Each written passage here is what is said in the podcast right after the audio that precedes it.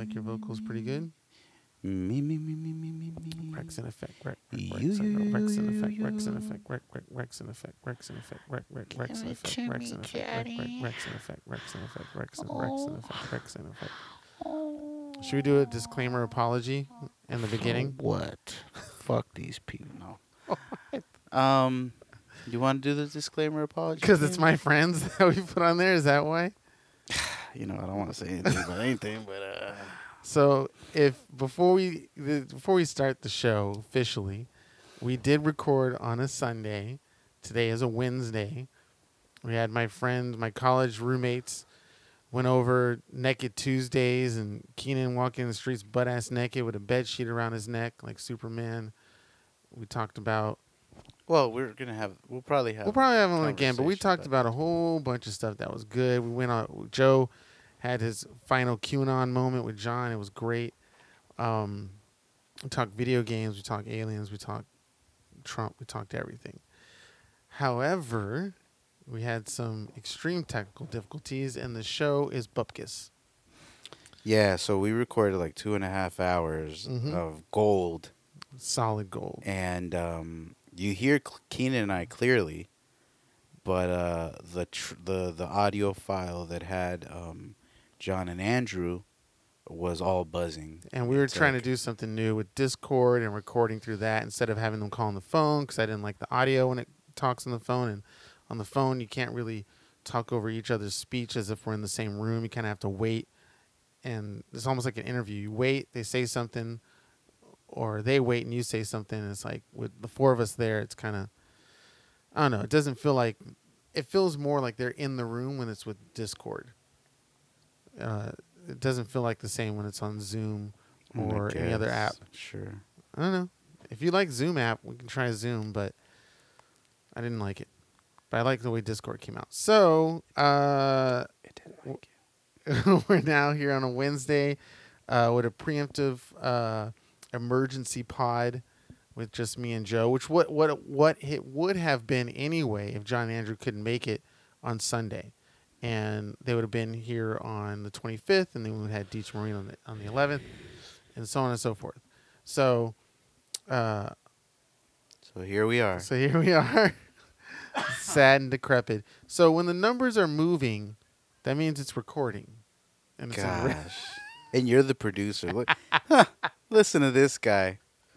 I just afraid. I think I'm just afraid that it's doing what it's supposed to do, like what we did our show, and then we come back to re-listen to it, and nothing got recorded. Well, our stuff got recorded, so the only issue was the cord that was connected to the... Yeah.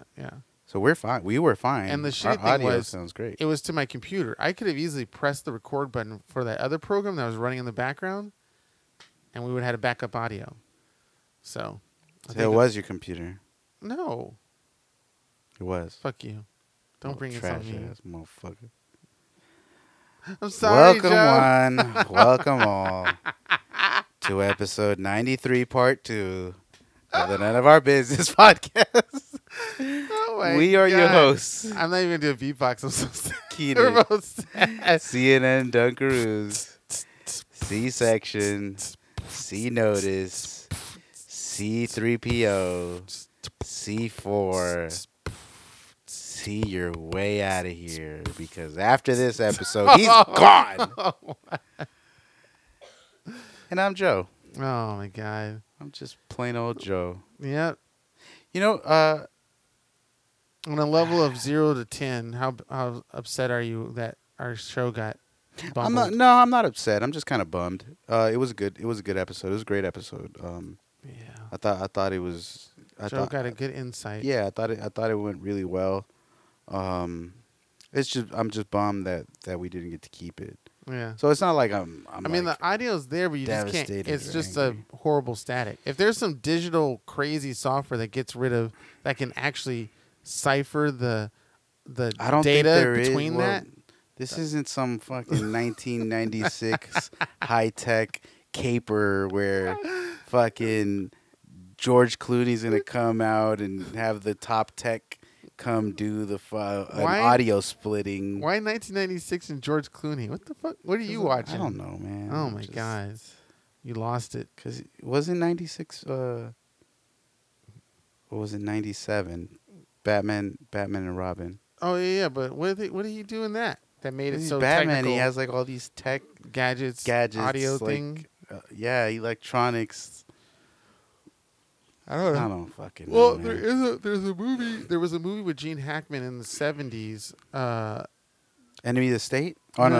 In the 70s. Before that. Yeah. So the French Connection. After that, so it was called. What is it called?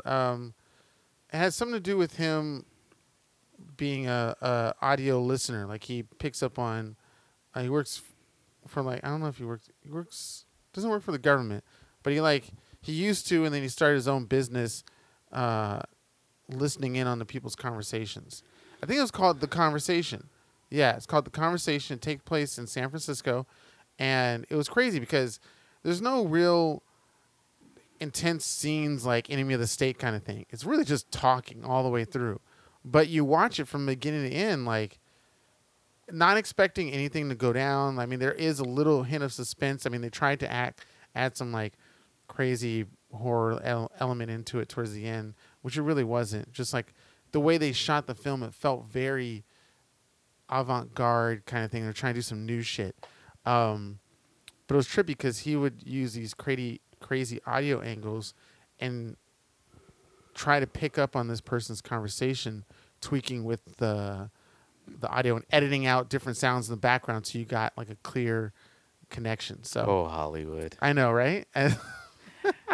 That like trying to figure something out like that also reminds me of that scene in Blade Runner with the picture. It was like enhanced. Yeah, then he enhances, rotates. Like, yo, there's not enough data to fucking do that. Like, that's ridiculous. It's like it's almost as if they took a 2D picture and made a virtual 3D image behind it. Like, it's like what? How are you gonna do that? Like, and they kind of did that. What's that in the corner? Too. Pan left. Zoom in. Enhance. Digitize. Okay, great. Hollywood. License plate 93456. Like what? And that was Ridley Scott, right? Enemy of the State, yeah. No. Oh. Blade Runner. Yes. It was. But Tony Scott. No, Ridley Scott. Ridley Scott. Yeah, because they made a big deal of it, him directing the new one, right? Didn't he do that? Or that was J.J. Abrams. He produced it. No, it was that Spanish dude. Del Toro? No. What's this guy's name? Oh, shit. Why am I drawing a blank? Not Robert Rodriguez. No. Is that all you think? I'm trying to think of the list of Hispanic people I know in movie Isn't fucking his name directorial. Like Villeneuve? I don't fucking know. It's the guy that did... Shit. Guy that did shit? How good was that movie? I don't know. I can't. We have a fucking laptop right there. Yeah, we do. But as you're looking that up, I'll take responsibility since I am the producer of the show for the whack. Yeah, Dennis Villeneuve. Okay. You got close. Yeah. Yeah, he directed it. Okay. But the original was Ridley Scott. Nice. Okay, what were you saying? Sorry about that.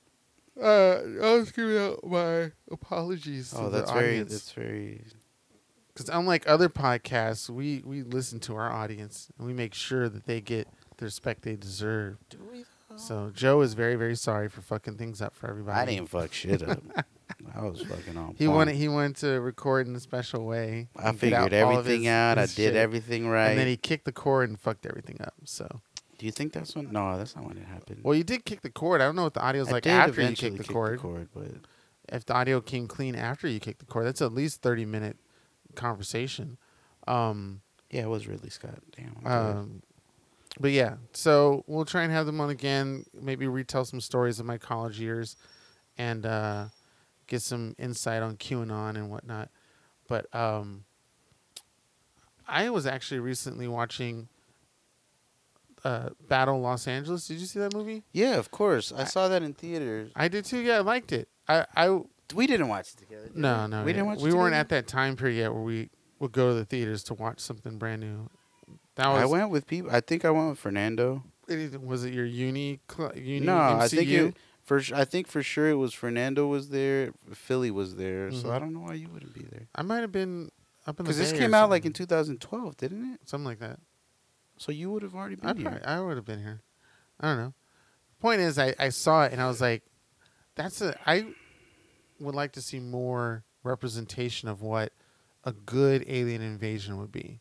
Not that War of the Worlds. Did you think this was kind of like I think it was, because they came in sort of tactical and militaristic. They didn't have like this one machine that destroys all. They had soldiers. They had leaders within each of the soldier pack. They had drones, stuff like that. And they just came in and did a straight up invasion. Kind of like what we used to do back in the day towards each other. And it would have been nice to see more stuff like that. Because I feel like, I don't know, part of me does feel conspiratorial, like, oh, they're prepping us. But other times, like, yeah, I kind of wonder what would happen if, like, something very serious. Like, I know people would freak out and, like, run over people in the streets and go crazy and all that stuff. And for sure they would. They wouldn't have any human society go nuts. And it was. I just didn't like the shaky cam. It shake way too fucking much. It did. And I was like, oh, you're trying to be like in the moment, realistic. And it's like, come on, dude. I felt like just shoot it like Saving Private Ryan. Something. I felt like I enjoyed the movie, but I felt like it was missing something. I think so too. I would like to see an element of like how they did Jack Ryan with an alien invasion. Where they involve covert ops and they involve black ops and they involve like the secret back and stuff. Like I don't know. But again, this was following just the Marines. I mean, like they could easily make it a series and follow the Air Force or follow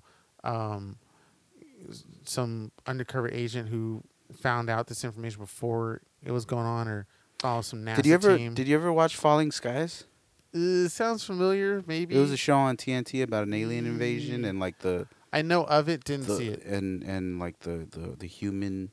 The human civilization and like what they did post this alien invasion and how they survived and what the revolution looked like. And did they show it like a documentary? No. It was a drama. Okay, I liked it a lot. I liked it a lot. It's Skies. Okay. It was what's this dude's name? I mostly watched TNT. The guy from The Librarian. What's his name? Ooh, I don't know. I've seen The Librarian. Don't know the guy.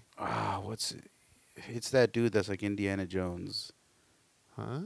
The Librarian, the guy, like he acts. No, like Indiana Jones? he's like the archetype, the Indiana Jones archetype. Oh, Falling Skies. His name, Noah Wiley. No, Noah Wiley. Nope, doesn't get my dick hard. Sorry. Come on. Why are your hands shaking, Joe? Because I'm shaking up. Are you excited on your trip? No. No? No, I am, man. You sound so bummed. I'm pretty sure if you traveled quite often, you get tired of it eventually, right? No, Wiley. This dude. Oh, no, I know him. I've seen The Librarian. Yeah. I don't fucking care. He doesn't do anything to me. For me. Whoops. Hey, okay. But yeah, Falling Skies. It's a pretty cool show. It follows a family. TNT back in the early 2000s. It was on TNT. No, it was like late. It ended maybe like 5 years ago, maybe less than that. Okay. Falling Skies. It lasted for maybe four or five seasons. Mm. It lasted for a good while. Okay. I always remember it because Moon Bloodgood was in it. Mm. And, Moon Bloodgood. What do you think was missing from the Battlefield movie, Battle Los Angeles? I don't know.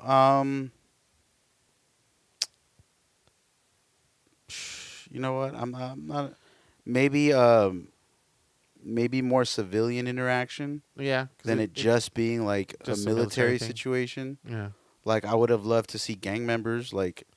I thought there was a clip. Maybe I'm tripping, but maybe I'm thinking of another movie where there's a clip where maybe that's Independence Day where they were shooting at the. I thought there was a scene where the Marines ran into like some local gang in Santa Monica and they were shooting at the monsters, and then they got shot up. I don't know, but that would be nice though. But I feel like it'd be a really good like. Because they got guns. Really good, like, nod to say, like, yo, like, we got stuck in a weird situation. The gang members came through and they like, assisted us. Right. And then we were like, yo, come with us. And they're like, nah, man, we got to hold down the block. Like, right. Like that. You know, that would have been dope. That would have been like, I would have believed that. Nah, but I would have believed that. I would have been like, oh, shit. Yeah. They really hold down the sit. Would you pick up arms for an alien invasion? Or would you? Yeah, I think I would have to. Because you have kids to worry about. I thought you would, like, get in a car and just drive as far away as possible. Well, I would, I would definitely try to do that. See? If I know there's an alien invasion here, I would take up arms, but... I mean, you got a lot of swords here. Yeah, but I would leave. Like, I would leave, but with arms and be ready to fight if I needed to. Do you know where to go? I know there's a... Big Five, not too far from my house to head over to. A Big Five? That's where you're going? That's the only place I know that has guns off the rack that I can grab. I don't know any. Do you know something? Do we need to hide this from the podcast? No. I don't know anybody. I don't even know where the nearest gun store is in my neighborhood. Well, there's a Big Five right here down the street. Yeah, see? Big Five. But I wouldn't go to Big Five to hunker down. Like. Well, that's where I would get my stuff, though.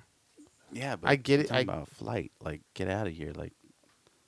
Fight or flight, and flighting is the... Yeah, but how are you going to get your arms then? Where are you going to get... Well, you said you would grab some arms. You have stuff here? I have... Nah, but I have, like, weapons. Swords? Yeah. I have swords. Against aliens? What is this, Halo? Know, what? How do we know bullets are going to work? That's true. But then they could have protective armor, right? Well, they can. And then what if they had a sword? You're not trained for that. You're not trained for that. What if they had a lightsaber? I've been working on this my whole life. My whole life. Dude, if aliens came with lightsabers, it would be very hard for me to go, well, do I run or do I join the force? Like, I don't know what to do. Like, I see they have lightsabers, but they're killing everybody. But I would love to grab one up and, like, I don't know. That's it's an interesting. And then what if the alien invasions? See, what they could have did.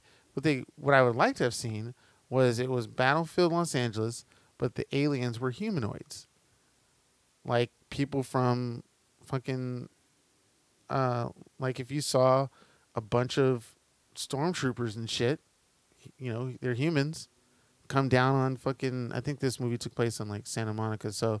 They come through the beach. Yeah, it took place on the west side. Yeah. Popping out of the ocean in a fucking stormtrooper suit. And it's like, well, shit, they're human. But what's going on? Why, That wouldn't be so trippy, right? You'd be like, oh. It wouldn't be as... Because that's not what we think of when we think of aliens. No, like, no. You know, we think of some strange creatures. We don't think of, like, humanoids coming in and other humanoids coming in and like invading us because it's like, well, fucking blast them. Like, no, you're not gonna have the full fear of an alien species that looks like you. Yeah, that's just another humanoid that you have to take out. Be opposed, again, but that would be the greatest type of invasion because then you wouldn't know who's who. They look like us. Like V. What's V? It's another series where it was an alien invasion. Aliens invaded, yeah. And they usually do it secretly in those TV shows. Was this a real... Because they tend to do it like Transformers or E.T. Like They Live. Yeah, like they're hidden within society. But this V was like an actual invasion. Yeah, they look like us. I think Battlestar Galactica kind of was like that, right? The Cylons. But they're Cylons. There's not an alien invasion. Yeah. Those are man-made cyborgs that... took over. So there hasn't been anything that does that? Wow. We should start on the show. Because you watched the reboot of Battlestar Galactica, right? I tried. And that lady was hot too, but I couldn't get into it. Really? I tried to get into the old show too. I watched like maybe the first season of the old show. I prefer the new one. The reboot, it was fucking great. Did they do multiple reboots or something like that? No. So what they did is after Battlestar Galactica, they made a show called Caprica, that was a prequel, right? Okay. To Battlestar Galactica, right. It basically showed it was about the scientists who created the Cylons, and I sound like such a fucking nerd. Like the fact that I know about Caprica and you like, did you push up your glasses when you say that? Yeah, get it right. Oh my god, did you fart or something? No, I didn't. What the fuck? Smells like sewage. You smell like, so I don't know. I mean, we are outside, so it's not surprising that my legs are spread. But I did shower. Okay. Dude, if my new nanners smell like that. It kind of does smell weird. Yeah, it smells like gasoline and something. I mean, I'm getting like a good whiff of it, too. Like, sucks for you. It's like huffing gas. You know, when you're at the gas station, you kind of breathe in deeper. I really wish Caprica would have gotten a second season. It only got one season because it was a great, like, founding show, and it had some great actors. What's his name was in it? Eric Schultz or Stoltz. Oh, okay. Isai Morales was in it. Mm. That dude from Grimm, I can't remember his name, but he has like a Spanish name. I can't remember his name, but he was in it. I gotta trim my nose. Yeah, you do. I do. I feel like it's blending in with my upper lip, my fucking lip hair. I'm over here talking to you about a fucking show, and you're worried about your nose hairs. Because I can feel it. I can feel it, like God touching it, my nose hairs and touching my upper lip. I should have just done this on my own. What? How dare you? I bet you were thinking. I bet you did record something on your own. You're just waiting to release it. Fucking whore. You fucking slut. No, but slut dragon. How did we get to Battlestar? Battle LA. We were talking about the alien invasion. Yeah, about humans. What kind of alien invasion we... I just want to say it would be nice to see a legit, Independence Day. More like Battlestar Galactica, but with humanoids. I just don't think that it'd be as imposing or like... I don't know. That just doesn't have that flair. They need to look different than us. Yeah, they do. But isn't that like a Hollywood thing? Like, it's trying to get us to be judgmental of different races. Like, you need to look different than us so we can kill you. Yeah. I don't know. That's why white people are the oppressors, because they look different than us. Yeah. The white man. Speaking of the white man. Go ahead. Go. Because we addressed it in our previous episode. Go there, Queen. Queen, hey. So he got COVID, and then... He's now, I guess, still in the hospital. Nah, he was released. Okay, so he is fine. Monday, he was released on Monday. He is fine. Well, we don't know that he's fine. So you're thinking that. Donald Trump tested positive for COVID. That was a week ago to yesterday. Mm-hmm. It was confirmed, and he went to Walter Reed, to kind of to get some treatment. So that happened.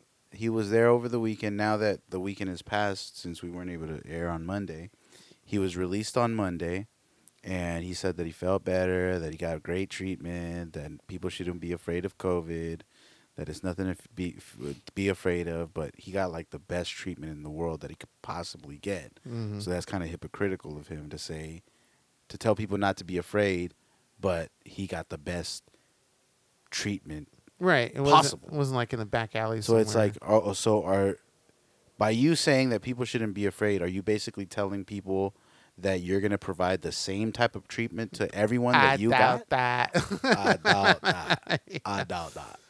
Wow. So yeah, it's super hypocritical of him to do that, to say that, and now today's Wednesday. Since he's been released. There has been no, like, visual. So there hasn't been any visuals since he's been released. And no text message. Not text message. I believe he's tweeted. Tweets? He has tweeted. Okay.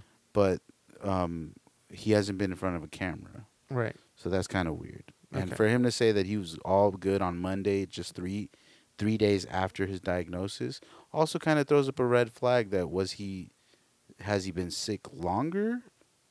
Or you think he's lying about it because it takes longer? And he went to Walter Reed on Friday of last week, mm-hmm. because it was the serious portion of it. And now that he got over it, now he's coming out and potentially recovering. Because they said it takes about 14 days, right? It takes 14 days to recover? The cycle of COVID. Like the intense portion of COVID. So if I don't know. It does, the math doesn't add up. Okay. And it's just weird that... So you're calling shenanigans on... I'm calling shenanigans on Donald Trump in general. Like, fuck him. But I just think it's weird. I just think it's, and it's hypocritical of him to be like this, and like so many people in his they all got COVID too, right? Like, have COVID. Did they get the same treatment? I think I just read something that Chris Christie might be like in ICU. Oh. Like, well, and this guy is like the guy that bent down on knee for him. Yeah. After being talked, like being treated like trash by Trump, he's like pretty much bent over for him to do his bidding. And then this dude ends up getting COVID, and you probably got transferred through sex anyway. And no, well, I don't know. I mean, Trump, but now this dude's like potentially in the ICU on a ventilator. Like, there's some rumors that he's on that he's not doing well. So the lack of care. It's the irony. Like, this guy's going to be remembered as the guy who bent down to Trump and then died for Trump, basically. Right, right. Like, it's crazy that this guy's going to die for Trump. Well, the guy who treated him like shit. It's weird. Is it because he's Republican and he has to just follow through? Like, anything I don't know, because there are a lot of Republicans who have been outspoken about Trump. Like, oh, they have? Okay. And some who aren't in cabinet or who've retired, you know, who have no hard political affiliation anymore, but, you know, they're Republican because they're lifetime Republicans. But I mean, you look at Colin Powell, who's pretty Republican. Yeah, he was with Bush. And he's incredibly outspoken about Trump. He doesn't like him. He's, you know, he's actually endorsing Biden. Interesting. Like, you do see these career politicians who are actively opposing Donald Trump, and so I can't say that people are doing it because they're Republican, because some Republicans don't even want Donald Trump, and some are just like, they just want to have, you know, the Republican Party just stay on top, so they're like, fuck it, we'll take whoever as long as we're on top. If it has to be Trump again, as long as we're still on top, right?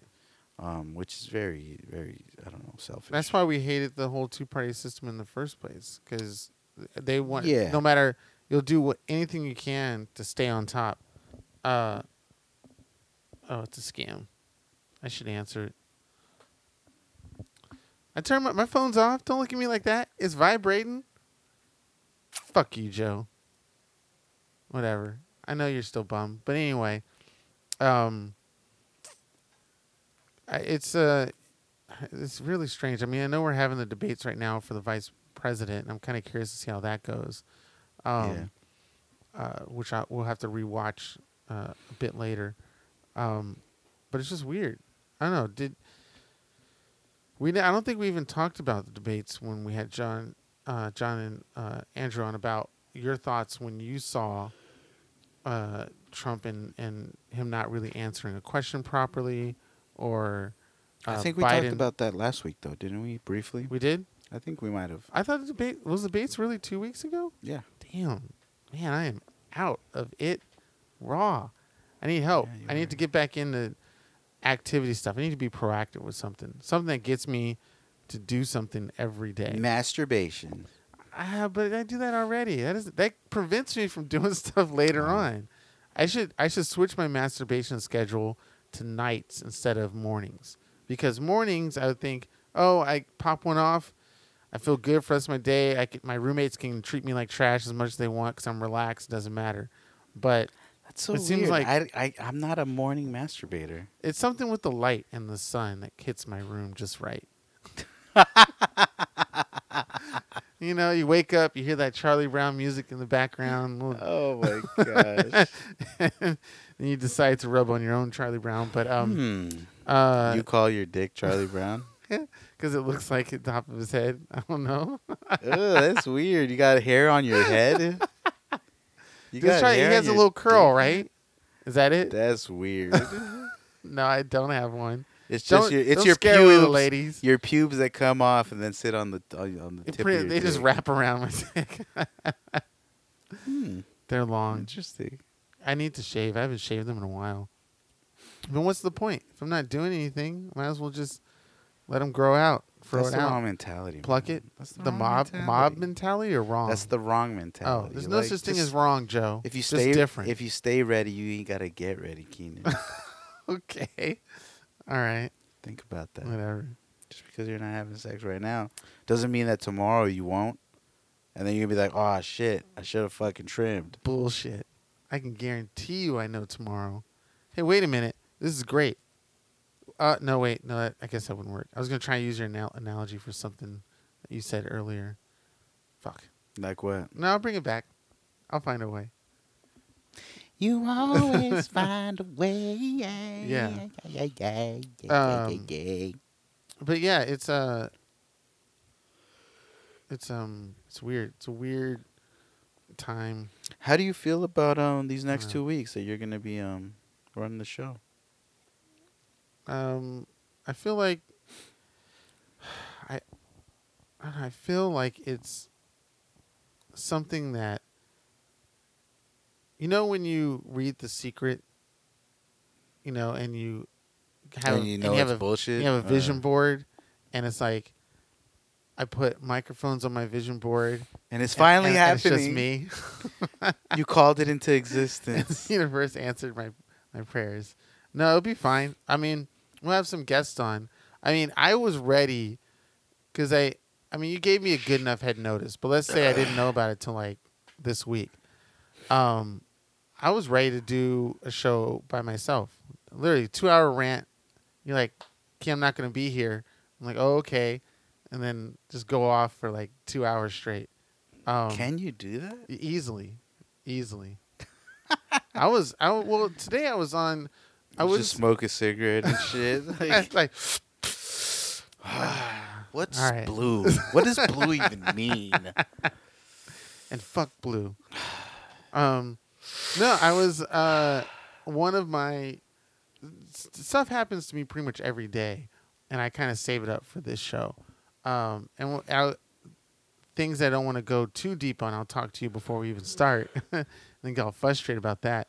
But yeah, easily I have a good 2 to 4 hour stuff in my head, just ready to go about thinking and questioning. It would be mostly questioning. I wouldn't say rant. Mm-hmm. I would probably say it's a half rant, half question. I question something, then I rant on that whole questioning. For instance, it would be about how much can you take to tell somebody to do something?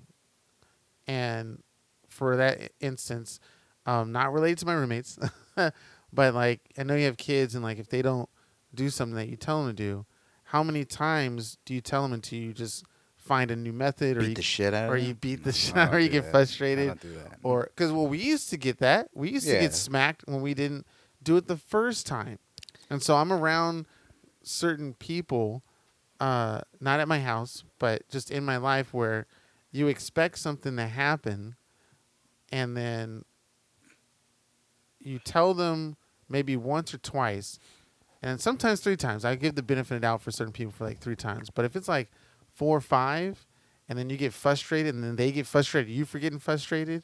So I'd probably go on an hour for something like that.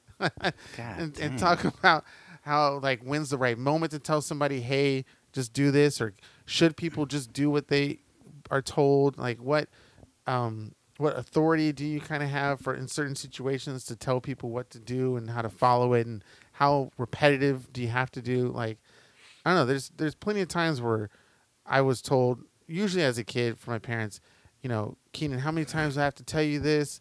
You know, why can't you just do it the first time? You're not stupid. Are you stupid? You know, stuff like that. It would get, God damn. It would, Mama went in. Let's go ahead. My mom and my dad. And then sometimes I would get that from coworkers.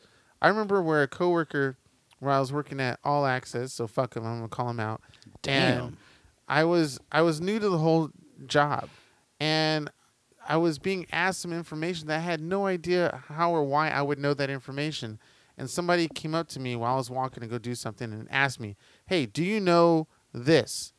And I was like, how can I know this? Why do I know this? Why should I know this? Why is he asking me? Blah, blah, blah. When the whole thing, I didn't have the training yet to be able, I don't know what the fuck you're talking about. Why are you asking me this kind of thing to this guy? Because he kind of treated me like I'm supposed to know everything, or putting me down and like trying to catch me off and make sure I'm doing wrong and stuff. So I just stood there staring at him. And then he got really upset because here I am as a deer in headlights, not being able to respond to his dumbass question. And then he was just like, I don't know if he said something to me, like, what's wrong with you kind of thing. But I felt like he did. But I remember him getting frustrated and then walking off.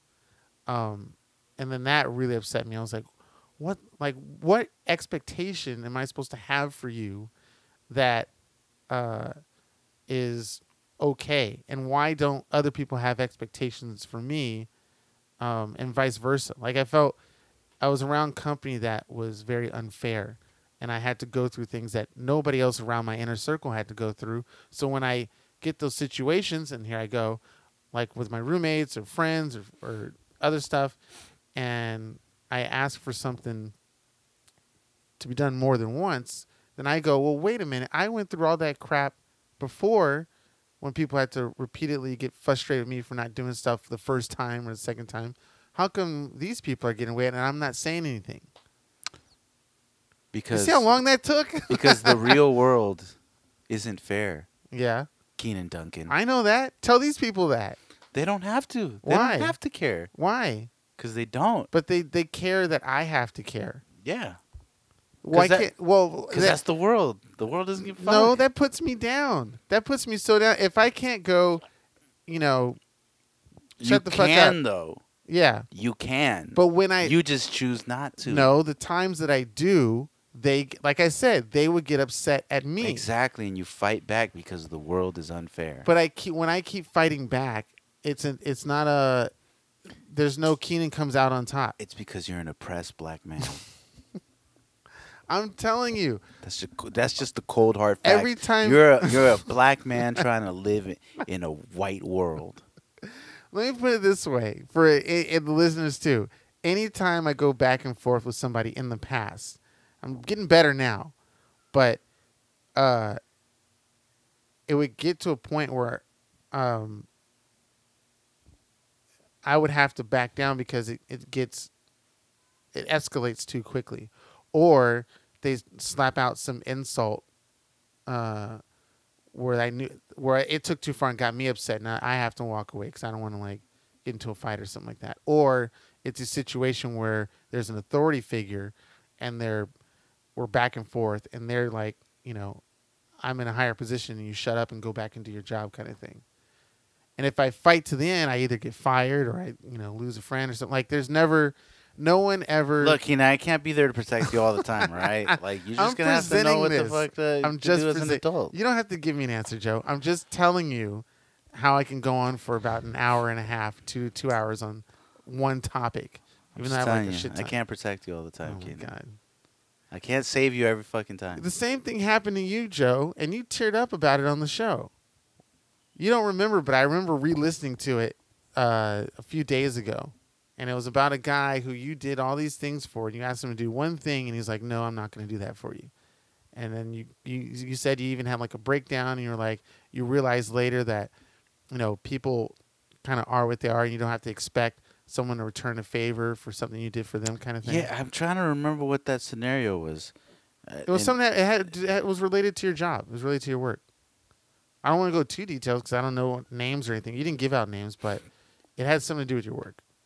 I really can't remember what that scenario was. And you had to go to Disneyland and get your mind off of things. This was definitely before COVID, so. I don't remember what it was. Okay, fine. It's fine. But I'm just saying, when someone says, Keenan, you need to fight your battles or choose your battles or pick your battles, the battles I'm in, no one seems to say that to the person I'm arguing with. It's almost as if they don't know the phrase "choose your battles," but I somehow always am the one who knows that. You see where I'm getting at? You see what I'm like? Because no one's gonna be like you, and people just don't. The world is just unfair. So, the people who don't know that, why don't they not know that? Because they're raised differently. Okay. And sometimes white people don't give a fuck. Because I bet it's a lot of white people that do this to you. Yeah. It's okay. You don't have to tell me nothing, brother. Hey, brother, I'm with you. Okay, brother. Okay. All I know is they don't. I'll give you an example of one example. What they don't know, don't show. I'll give you one example of one non-white person. Because yes, you're right. They're mostly white. But one, this black dude. I was at a event picnic, and I knew a good amount of people, but I know everybody there. And when I was helping, someone asked me, "Hey, can you help me set up this tent?" And I was like, "Sure," And I went helping. We were kind of struggling because it was just two. We needed one more person. So this black guy walks by, and I go, "Hey, can you help us out putting up this tent, or holding this pole or something?" The phrase was, "Hey, can you help us with this?" And then he hesitates, and then he starts complaining as to why he's been asked to help out. And then he had to later pull me aside and go, "Hey, man, you need to say hi to me first," and something with etiquette about asking me to do something before you even say hi or something like that. And in the back of my mind, it's like, I literally was just asked without being asked, "Hey, how you doing, Keenan? Can you help us with this kind of stuff?" 5 minutes before. But here's this guy. But they said, "Hey, how you doing, Keenan? Can you help us with this?" And you didn't do that, Keenan. They didn't say, "Hey, Keenan." You just said that. You said, "Hey, Keenan, how you doing? No, can you help us out with this?" No, they did not. They did not say that. But you literally just said that. Strike that, Joe. The point is, they didn't do. They didn't do to me what he was expecting to him. That's the point of the story. If I'm phrasing it wrong, I'm phrasing it wrong. That's because you guys are different human beings. Yes, but it's when if I was in that position, I go, "Hey, man, you got to say hi, how is it going?" And like shake my hand and talk to me before you can ask me to do something for you. And what did you do? What did you tell him after he told you that? You apologized, didn't you? No. Then what did you say? I said, "Okay." And I would have been like, "I don't have to do shit, man. I was asked to help, so I asked you to help too." Okay. Well, I don't know how to get those knowledge judges. You have to teach me that shit. I told you I can't be there to save you all the time, Keenan. You have to. You're my best friend. That's what best friends do. You missed out on a good 4 years of my college years. No, you missed out. No, you missed out. A good 4 years of my fucking crazy ass life. That's what happened. And it was like 6. Well, yeah, okay. I was there for a little bit longer. Right? Well, like 8 years. I was up in the Bay for a long time. But yes, so people are just different, Keen. I'll make sure next time we're all not brought up the same. We're like we can't have expectations of what other people are gonna do that we would do, because that's just not realistic. I can't expect others to behave the same way that I behave, because they weren't raised, they haven't gone through the same experience. I'm not disagreeing. I agree with that wholeheartedly. It's just that when I'm in those moments, I'm the only one that knows that information. Yeah, because you're just a superior being, you know. I'll allow it. Yeah, I'm not like, you're just different. You're a different dude. Well, I can't say that. Oh, what? Damn, I was going to say you don't necessarily expect something in return, but that's... Oh, fuck you. No, but you do a lot of shit out the kindness of your heart. I do. And some people just aren't like that. They're not built like that, you know? So, I mean, you can't judge others or expect something from others because you're just a different person. I know that.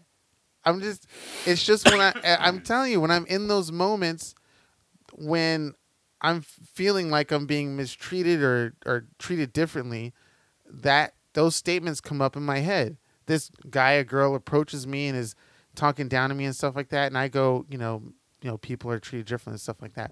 But their mentality towards me is as if those statements don't exist. And it's like, fuck this guy, this Keenan dude, whatever. You know, I'm going to say whatever, and he's going to take it. And normally I do, which sucks. But it's just the unfairness comes up in the back of my mind because I know all that stuff. And when it gets to me at some point expressing it, like as close to a hey fuck you as possible, it almost like it just backfires. You know, so they have it so strong that they're in the right, then I'm don't know what I'm doing, or I'm not mature enough that they still. It's pretty much any moment when I get pulled off to the side to be talked down to or lectured to, which has happened in my later years, not as recent, but that's when I go, like, what the fuck? Yeah, like I don't know. I'm not sure if I'm describing it right, but it's just, I know people are different, treated different, raised different, and there shouldn't be an expectation. I just know that when people talk to me, they expect an expectation from me. And I go, and I want to say, hey, you can't expect anything from me, but they'll always have some type of justification or rhetoric. It's like I'm talking to Trump every single time. They just believe in their own BS, and almost sometimes to the point where I believe in it. Go, oh yeah, maybe I did do that, blah, blah, blah. And it's not true. Don't let the man oppress you, human. Don't let him. I'm just saying, I easily have 2 hours of BS in my head to go over, but that was the idea. But I'm prepared if something like that happens. What about yourself? I mean, would you just have guests, or can you hold down a good 2 hours of? I wouldn't bullshit do it. On your brain. I wouldn't do it by myself. Never. No, that's unfair to our audience. I can't. I mean, I'm not gonna say it's unfair, but why do it by myself? Like, if I can have somebody come on. That's right. Chill. You know what, Mr. Linkwazama, can you come out real quick and join us? Huh? Nani? Got it. We need to start have the audience get on my ass about getting guests on the show. I did find not guests that are. That we both don't know at all, and we just see what happens in the room, because I saw this link. Well, I don't want to do it with. I mean, obviously, like a stranger, like a total stranger. We'd have to vet them, because I feel like if we have a guest, they have to have like a similar vibe, because. Yeah, that's the thing. If they don't, they get off. You can't expect anything, Joe, from our guests, right? Nah, you can't vet. You can't do what you were just telling me to do to our guests. They have to be free and open. No, because this is our show. This is a controlled environment. Oh, it is? Of course this is a controlled environment. Are you talking about because of Corona? No. Oh. I'm speaking like this is our show. We control this show. So we can decide. Is this our show? Am I included? I mean, it's my show more than anything. But yeah, you're part of it. Sure. But I mean, this is our show. Like, we have control of what we decide to give people, like, and yes, although we are very open about our formula, like, I still think that anybody that we bring on has to have a similar vibe, like, because it gets weird if a person doesn't have our vibe. That's or doesn't I come get in our and shit. I start asking about, like, you know, tits and ass and dicks and. I'm not about to fight somebody on this show for you, Keith. Why? Why because can't you? Because if we had a complete stranger who doesn't have like. Who's like, because we don't know if they what if walk a person's out, confrontational. That's like, great content. Well, right? Yeah, that's cool too. But I'm not. But they walk out. Well, what if it gets to a situation where we gotta throw bows? Oh, well, yeah. I mean, can't bring people like that on the show. How are you gonna know if it's nobody? If someone we don't know, we can stereotype them. If they're darker skinned than me. No, I'm just kidding. Ooh, damn. Listen, Joe, my friend, the white race. Damn, dog. QAnon, vote for Trump. Wow. Keenan's thoughts. I start my own views role. Do not represent this podcast. As a matter of fact, as of right now, Keenan is no longer part of this podcast. I want part of this. You'd have to pay that for this piece of shit. What? This motherfucker was expensive. Yeah, you went to the wrong person. I could have made that for $20. Psych. I said you're right.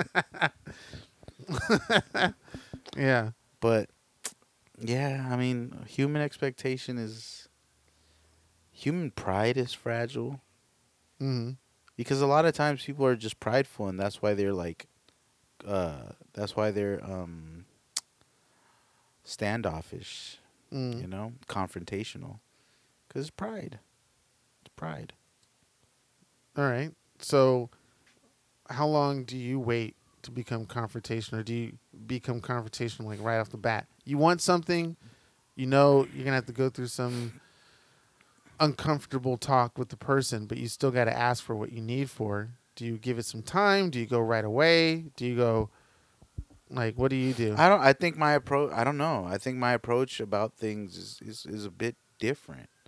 Like,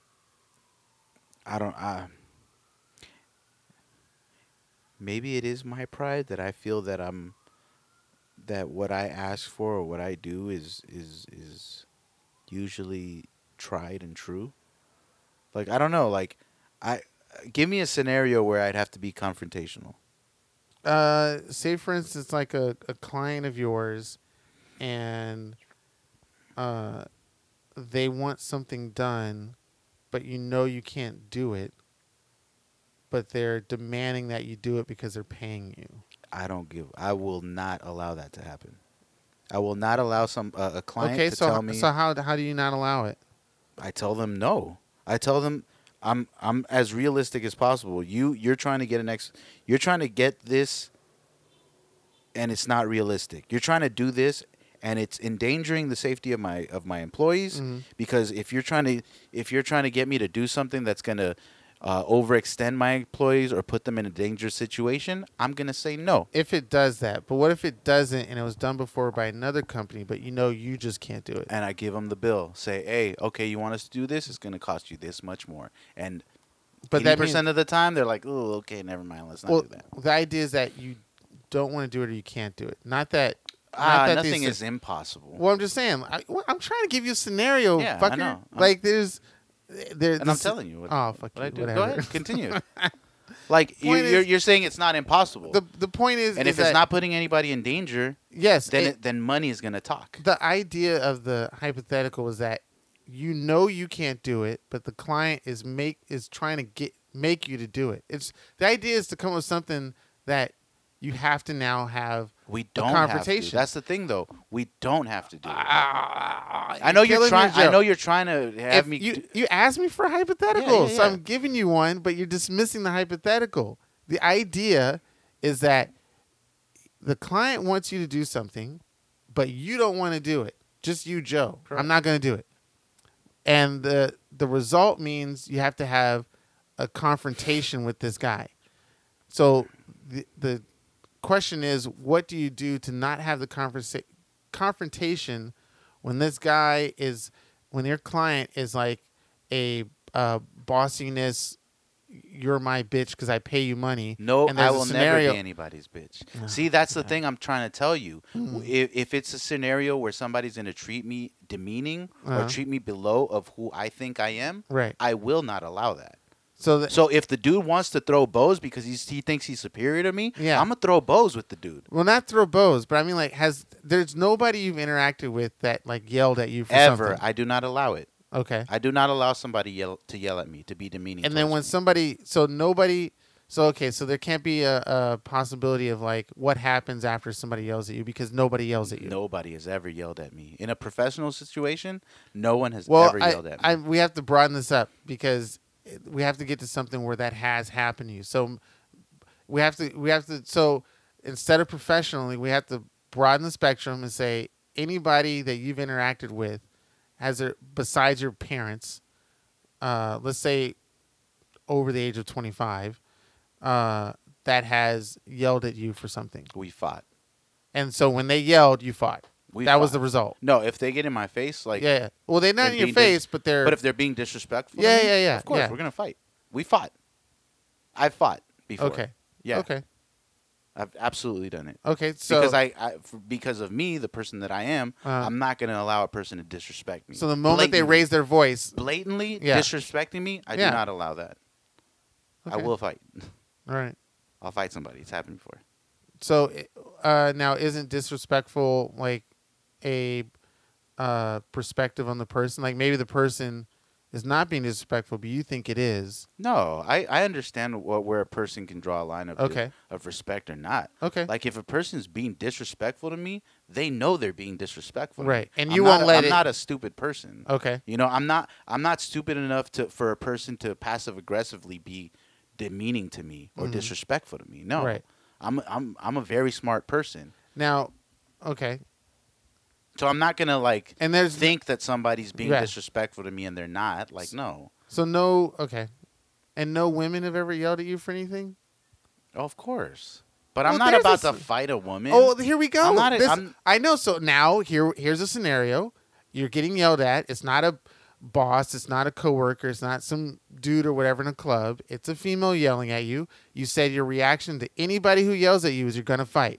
So now, no, if it's a female, it's a different story. I'm not about to fight a female. Okay, so now it's a female. She's yelling at you. You obviously don't want to fight her. So what do? I would walk away. That's an avoidable situation for me. So if a female's being disrespectful to me, I'd be like, "Yeah, you're fucking tripping." This now when I hear this, is she gonna put hands on me? Like, well, we're not gonna go to that scenario just yet. We're just gonna stick to the yelling part. But if your standardized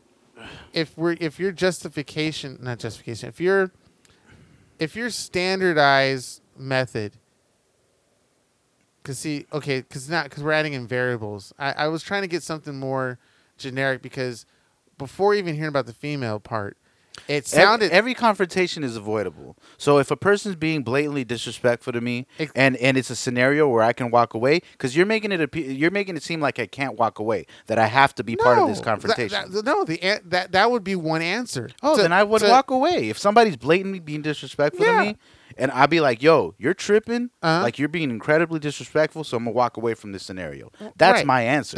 That's what I was looking for. But see, the way that you perceived it is like you have to be part of this confrontation. No, you just have to have a confrontation, and I just want to know what you're gonna do. Oh, then I walk away. I tell the person they're tripping, that they're being disrespectful, and I walk away. And this goes for dudes too, or coworkers, or bosses, or anything. Yeah. Okay. Well, if it's in a professional setting, I check a person. Like a client. I will check a person, for sure. So you'll hit a client? No, I will check them. Oh, sorry. I don't know the street lingo you're using.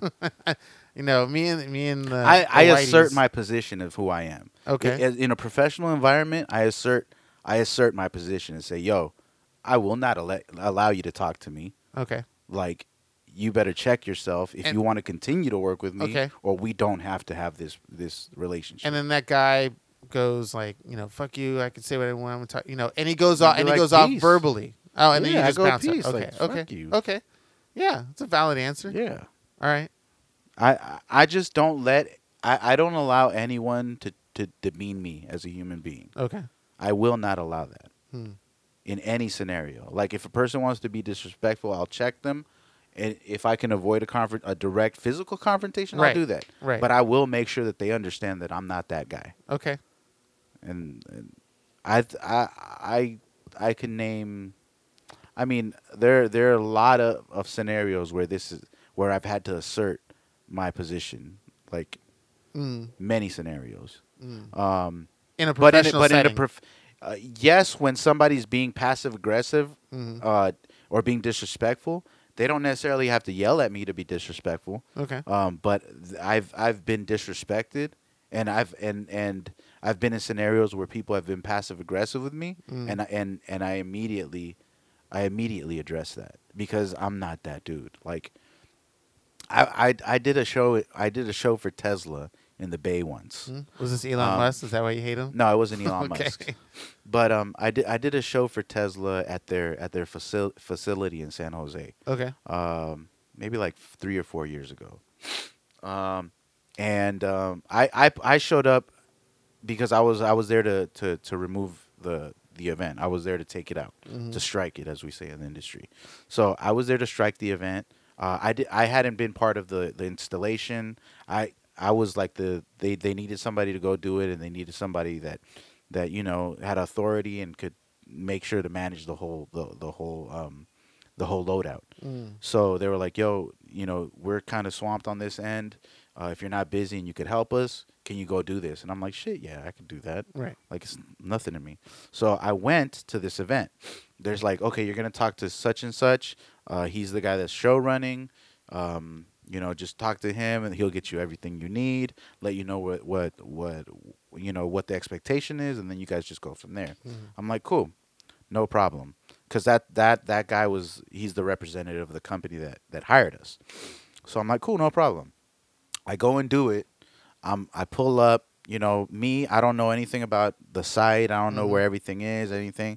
But, you know, I know what I can do. So I approached the guy who I was told is in charge and will guide me, will let me know what the expectation is. I approach him. He doesn't know who I am. And he's like, he's doing something. And I approach him. I'm like, I greet him. And I'm like, I don't tell him who I am yet. I just greet him.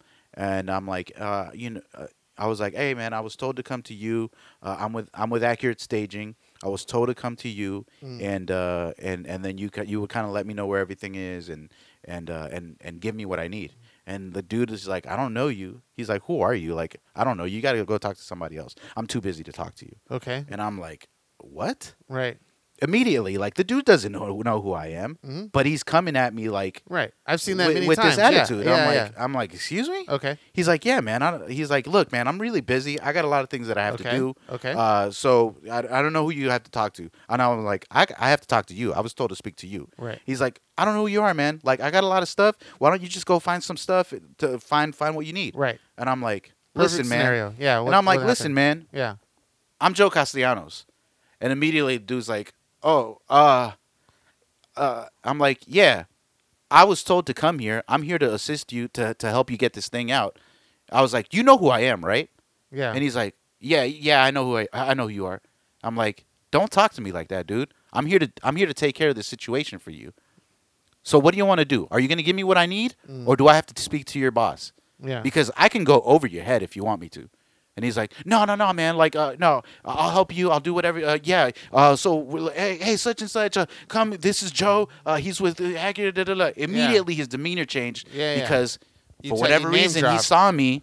Yeah. He, whatever his interpretation of me physically, his immediate reaction to who I look like, he thought he could speak to me in a certain way. And I'm like, nah, dude, I'm not that dude. You can try to talk to anybody else, but that's not me. I wonder what would happen if that name immediately his demeanor changed. Yeah. Like he was like, like his position of power like shriveled. Yeah.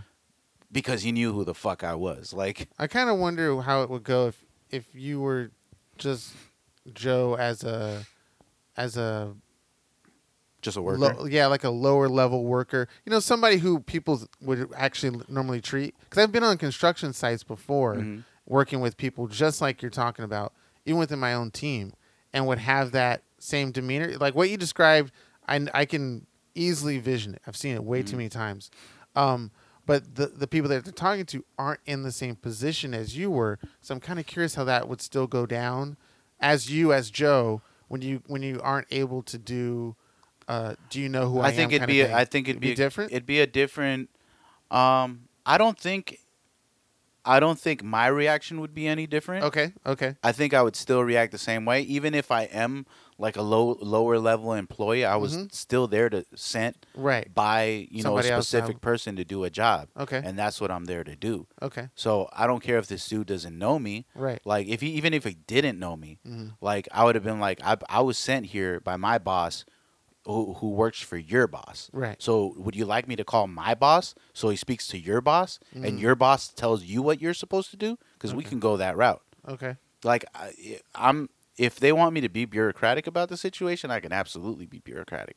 But in that scenario, because I knew who this guy was and I knew that he wasn't like the shit that he perceived himself to be. Right. Like, I knew I could pull that card and be like, I'm Joe Castellanos. Oh, okay. And as soon as like he heard that name, he was like, oh, shit. Because he knows I was in a lot of the emails that they would go back and forth, and he was like a lower level dude. Okay. And he sees my header when I'm responding at emails and shit, and he knows that I'm the operations manager and I do this and that. I'm the salesman. Like I'm in my company, I'm in a bigger position than he is. Okay. Like, this is just a regular producer, dude. Yeah, yeah. Like, he's nothing. So the fact that, like, I was able to kind of, like, put him in his place. Right. That's what you're talking about when you're saying you check the person. Yeah. That's exactly how you check them. You just, all right, authority, fine. Mm. Or, if you're, like, a lower-level person, right, you go bureaucratic with them and say, all right, well, let me talk to my boss so he can talk to your boss, and your boss can talk to you if that's the way you want to run it. But you still address... But I don't let myself be disrespected. Gotcha, gotcha. And even... I've been in scenarios where, like, some of my guys, some of my workers, are disrespected by another professional. Yeah, yeah, I've seen it all the time. And I'm the dude that's like, yo, you're not gonna talk to my guys like that. Yeah, yeah. These are my guys. Yeah, you're gonna treat them with the same respect you treat me. Mm. And if you can't do that, then we're gonna have a problem. We could take it higher. Yeah, yeah. Okay. But it's always in a professional manner. Right, because you can't. Because if you throw bows and fight. Yeah, I'm not. Then you're gonna get fired. I'm not about to fight for the job. Like, right. It's unnecessary. Okay. Like, and they're not gonna risk their job by fighting me. And if they do, then we could throw bows. Like, I did. Something happened. In the past. Flog Gnaw. I did Flog Gnaw last year. Flog Gnaw is the Tyler the Creator. It's his festival. Okay. So I did Flog Gnaw with one of my clients last year. So hoodies up in there. Yeah, there was some hood ass kids. So this was the scenario with that. Yeah. And I think I got a little more clout because of this situation with my client. So I did Flog Gnaw last year, and when we were getting ready to take the thing out, I didn't have to be there to remove it, but at the end of the festival, you break everything down. Mm-hmm. And I went to the festival for shits and gigs. I went to have fun. I went to go watch the show. Yeah. But I saw my client. He was there working in the capacity that he had. So I was like, I'm already here. I'm going to stick around, see if he needs help. Okay. You know, like I'm he's my client. So if he needs help, I'll help him a little bit, hang around for a little bit, and then I'll leave. I'm there. The show's getting out. The show's done. I don't know if you heard about this one. It's like the one where Drake had headlined and then everybody booed him and then the show got canceled. Oh, I heard about that. Yeah. Okay, so that's Flog Gnaw. So so the show gets cut halfway through his set because people started booing him.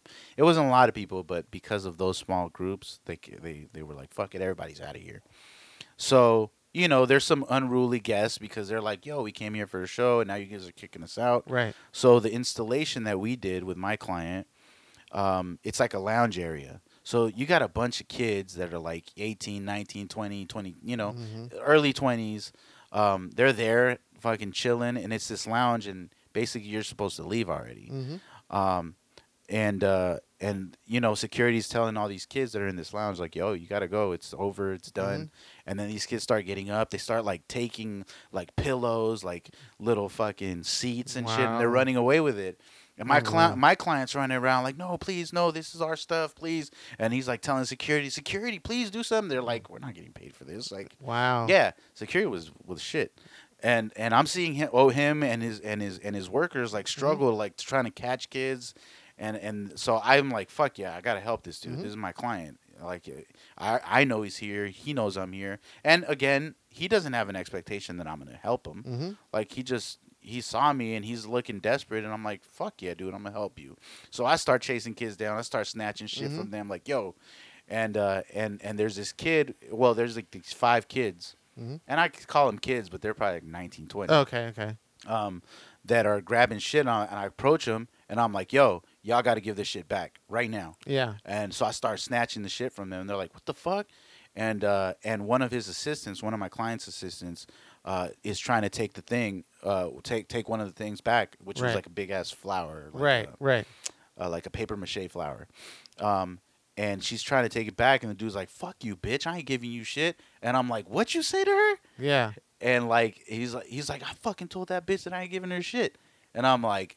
I get right in between her and the dude, and I'm like, bruh, you're going to give that shit back, and if you have a fucking problem, we can go right now. Yeah. And my client, he's like, oh, Joe, right.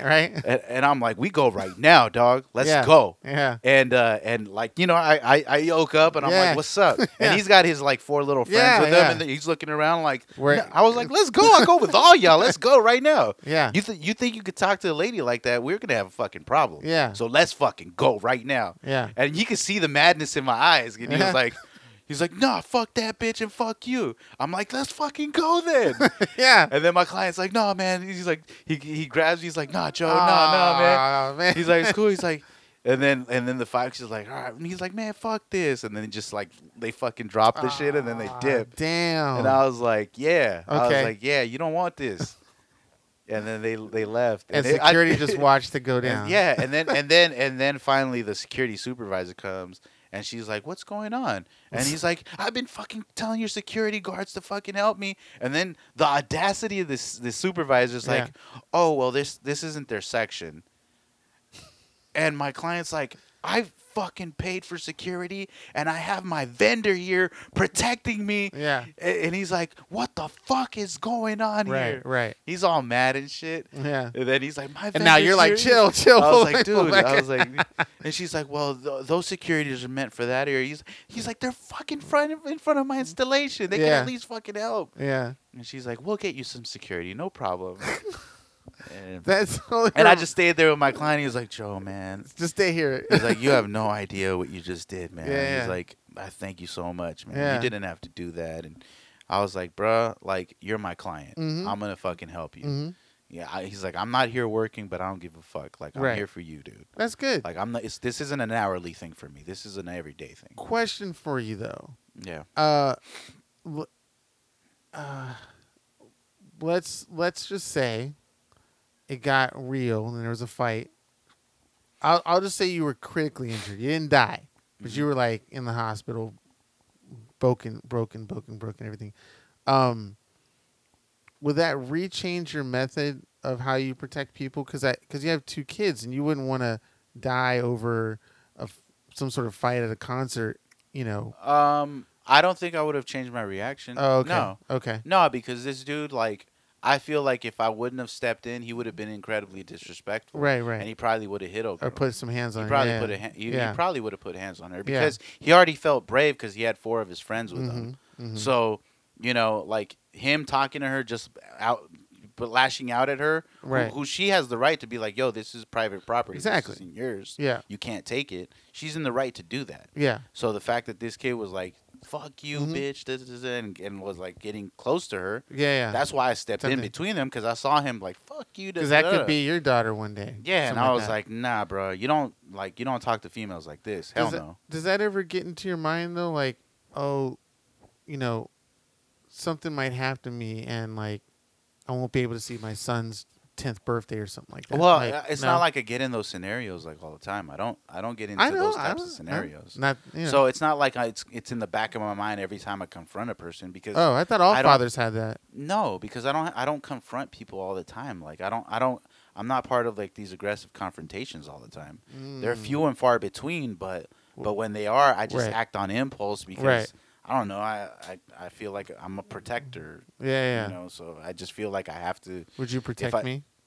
I've protected you my whole life. You know? Really? Is that why I've never gotten into a fight? Because you stopped them before they come to me? If you've been around me, you've been protected. I've never allowed anybody Damn. I just, you know? Actually, I want to say there was one moment where I was surrounded by people I think I would question.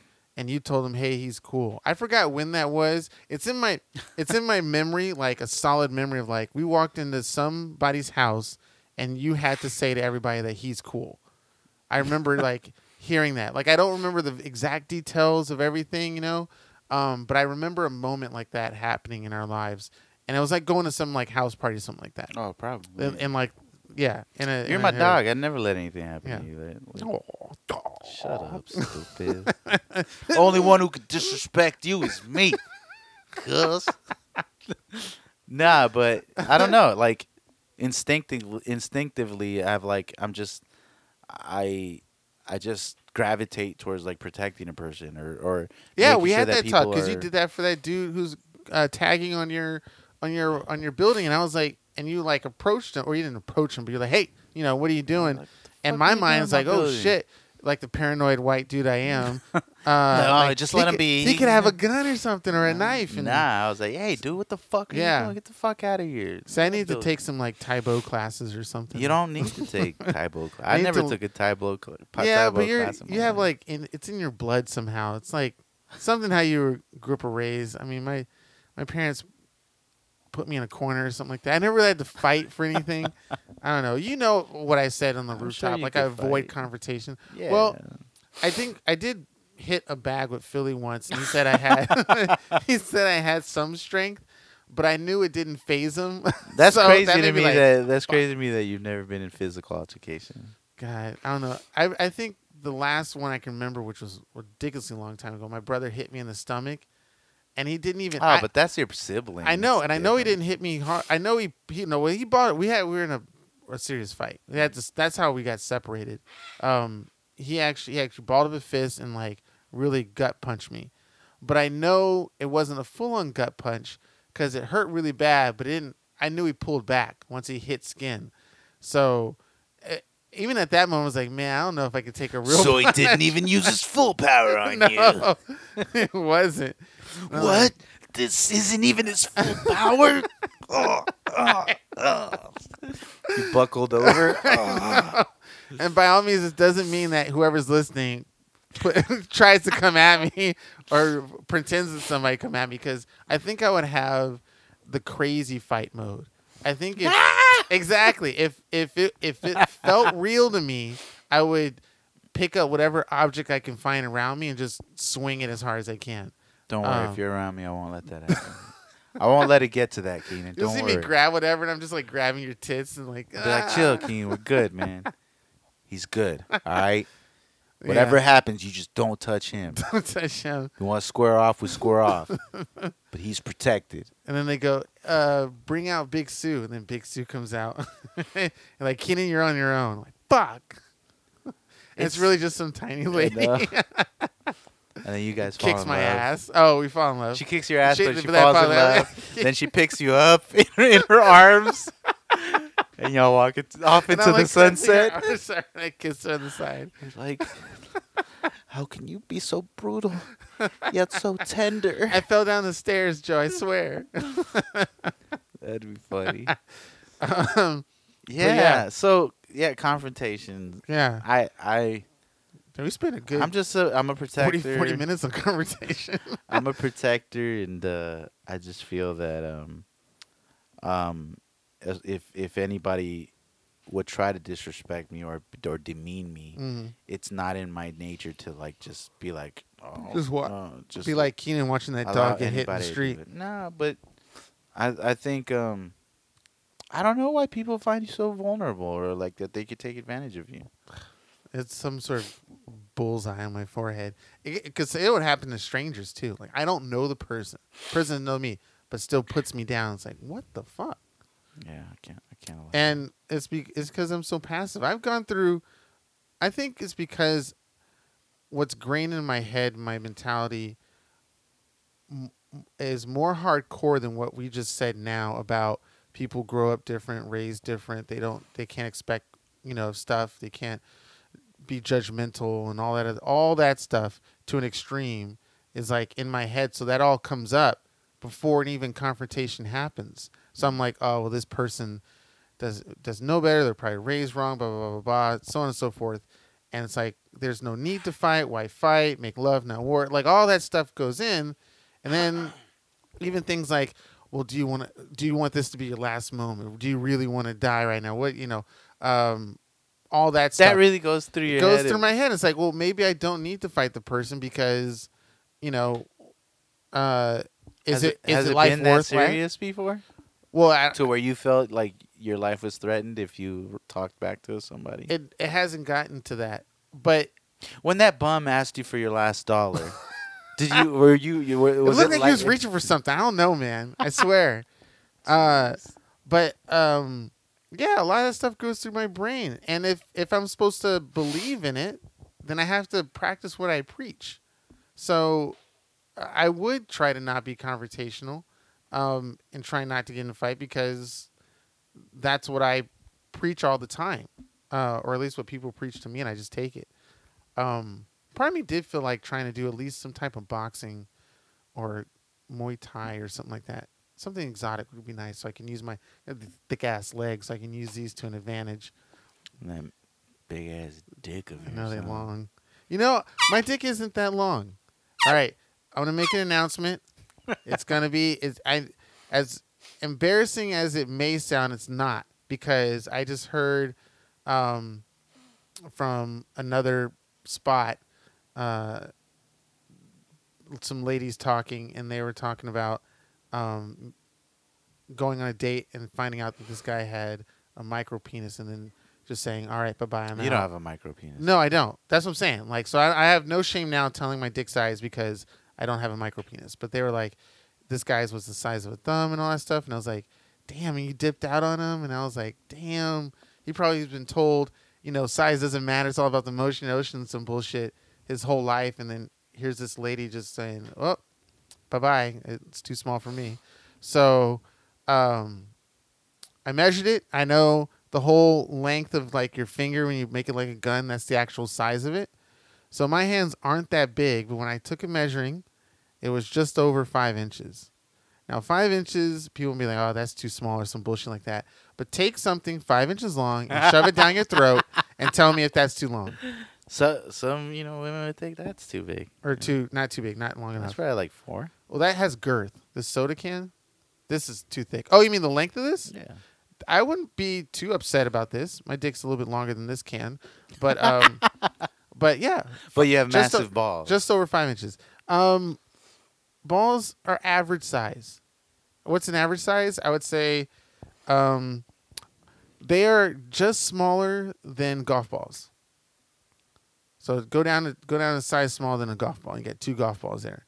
But that's when it's during the heat. How about like when it's cold and it shrivels up? How about like a paddle ball? Oh yeah, yeah. Well, okay, smaller than a paddle ball. Smaller than a paddle ball? Than a ping pong ball, like a ping pong ball. Those are kind of big. Like the actual kind of big. Nutsack. So they're just smaller than that? Just smaller than that. It's not bad. Yeah. Yeah. It's not bad. Hey, I work what I can work with. Hey, man. And I have, and it's thick. It's like a quarter. It's like over a quarter size thickness. A quarter? Well, not, oh, it's so, like, it can fit. It can fit through a $silver. Let's just say that. A $silver? Yeah. $Silver is like this big. No, it isn't, Keenan. Yes, they are. It's not that big. $silver? Yeah, yeah, yeah. That's my dick size. Right there. The way you're holding it. Right there. Don't make it smaller. Like a dick. Hold this. Why this? Hold it. This is your dick? No. I'm sorry. Oh. Is it about that? Oh, like this? No. Hold it on its side. Yeah, like that. Yeah. Is that? Does that feel familiar? No, like that. Yeah. And then 5 inches long, so you know. Yeah. So it's. I would say, ladies, I'm just. You would find that decent. Right? I think I'm within. I think I'm barely within the Goldilocks zone. The Goldilocks zone is a good place to be in. Yes. It's not. You know, you're not. That's weird that we're saying Goldilocks zone because that is a little girl, but oh fuck, it's just right. I would say the 3 bears. It's within the 3 bears, but then that's bestiality. Yeah, but it's better than saying Goldilocks. Okay, we don't want to be pedophiles. It's just right. I definitely don't want to be a pedophile. No. Not even. But don't you think that would drive a dude to be a pedophile if all these girls keep seeing this dude small dick? Nah, there's no excuse. I will. No, not to justify pedophilia, but I'm just saying, like, what triggers it? I don't know, and I don't care. Like, no, pedophilia. You have to care so you can get rid of it, Joe. By just being passive and saying you don't care means that, you know, well, you don't care that Hitler did stuff. I don't care. I don't care what their excuse is or how they came to be.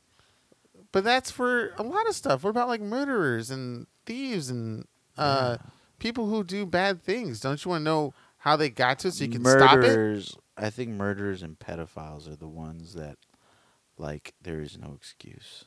Okay. For me, like, okay, I don't care what your excuse is. You don't know how we're like it could be some outside source. And because people are trying to say that some people are trying to normalize the argument that pedophilia is a mental disease. I don't know about that, but I'm just no. That's fucking ridiculous to think that pedophilia is a mental disease. Like, what? Yeah, I don't. Are you telling me people don't have the self-control not to look up child pornography, not to fucking murder somebody? Children? No, I'm not talking about murder. I'm talking about raping children. Like, well, I mean, don't you want to expand this methodology not to just one category? No, because I'm being specific right now. The people are trying to normalize that. Okay. The idea that pedophilia could be a mental illness. So how do you stop it if you don't make an attempt to find out where it comes from? Oh my God. Kill him. Okay. There's no excuse, man. The only reason I have kids, and if I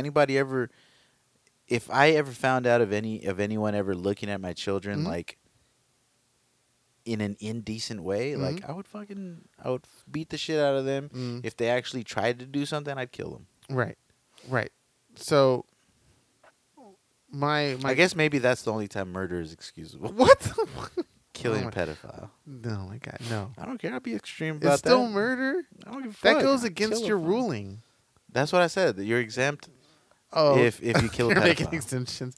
Well, an active pedophile that has actively touched children and raped them, I'd kill that motherfucker. Well, just any pedophile. Why does that have to be specific to an active one? Like, are there non-active pedophiles? I would put one who a pedophile who touches kids. No.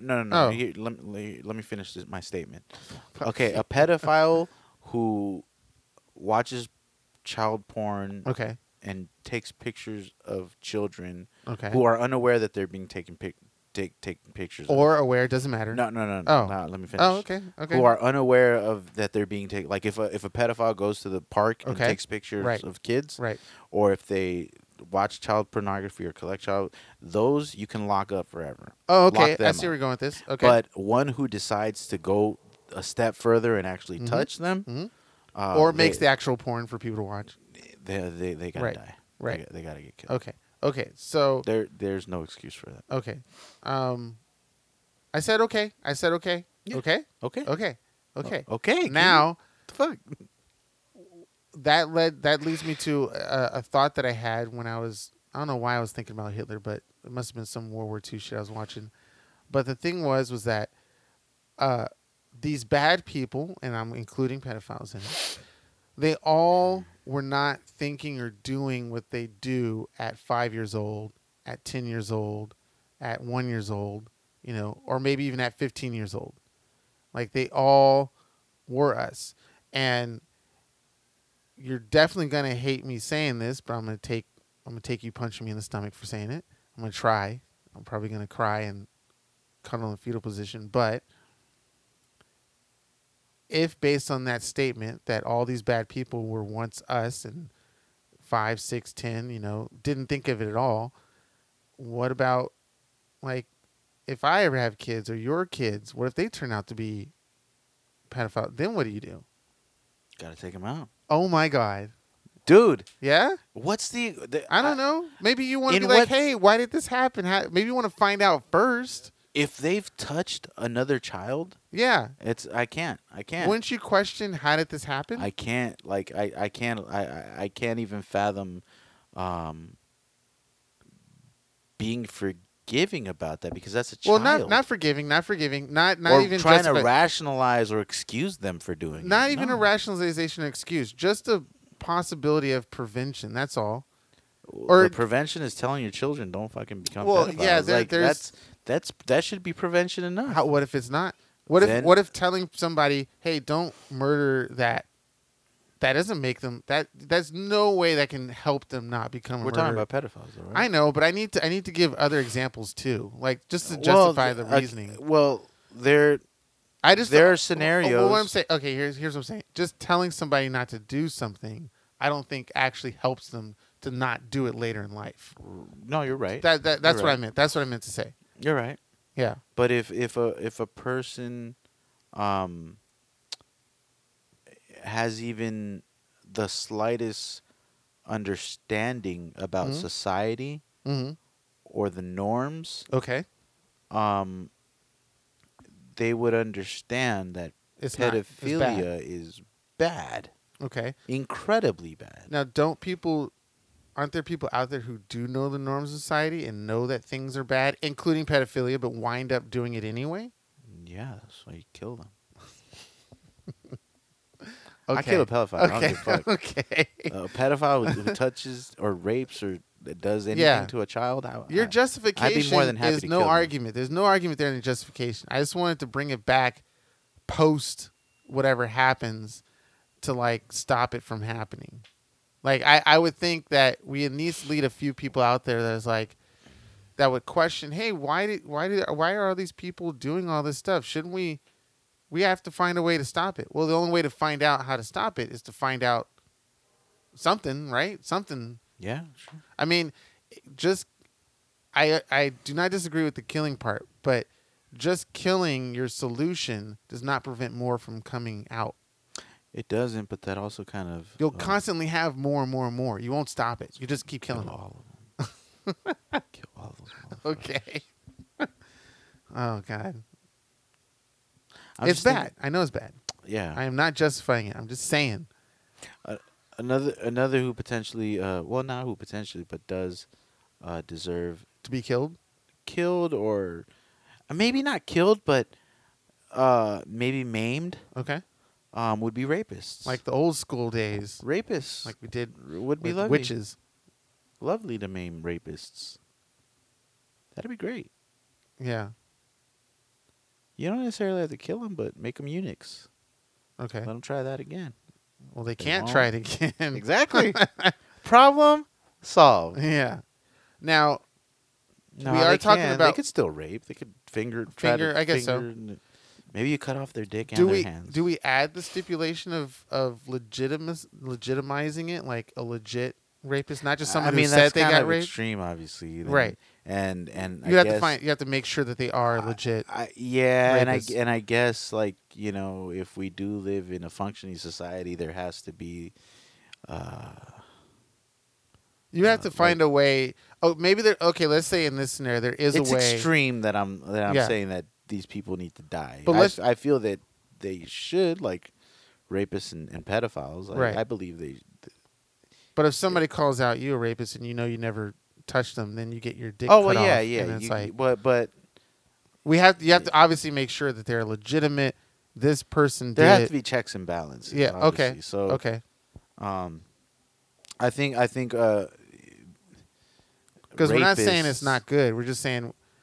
We got to make sure that that person who we know officially is one. Well, yes. Okay. Needs to get his dick cut off. Now you're saying like if a person is accused of rape. No, we're talking about rapists that are rapists. Yes, we know they're rapists. Yes. There's no scenario because yes, you want to vet and make sure that the person is a rapist because we're not talking about what if a person is falsely accused of rape and then they happen to die. Like that's a different thing. Because people would get killed. People would hear, "Oh, we gotta chop their dicks off," and then somebody would go, "Wait a minute, no." But we're talking about rapists like who are legit, rapists. Yeah. We know they're rapists. They did it.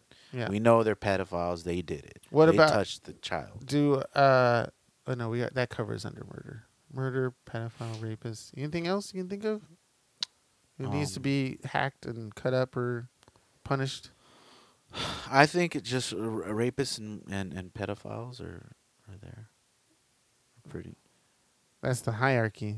Yeah. You don't think there's more bad stuff we do that deserves to get killed for? Not necessarily. Is that the worst we can actually do? Rape, murder, pedophilia. Those are.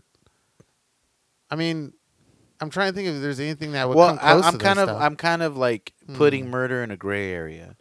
Because there's war. Say you're being raped and then you kill the dude that's raping you. Raping that makes you murder. Yeah, and then under our ruling, you would have to you intentionally killed them because they were doing some shit. Right. So I'm not going to say kill that person because they killed the person that was raping them. Right. No. So we'll have to put that under. So murder is a gray area. Or just the checks and balances that we said earlier for the rapist part.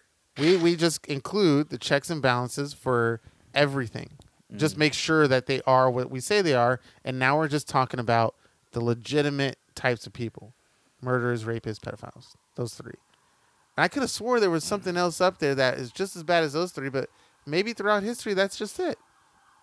Murderers, rapists, and pedophiles. I think those are like the three bad things. Worst things. If you don't do any of those things, you're technically a good person, right? Not necessarily. You could be a racist.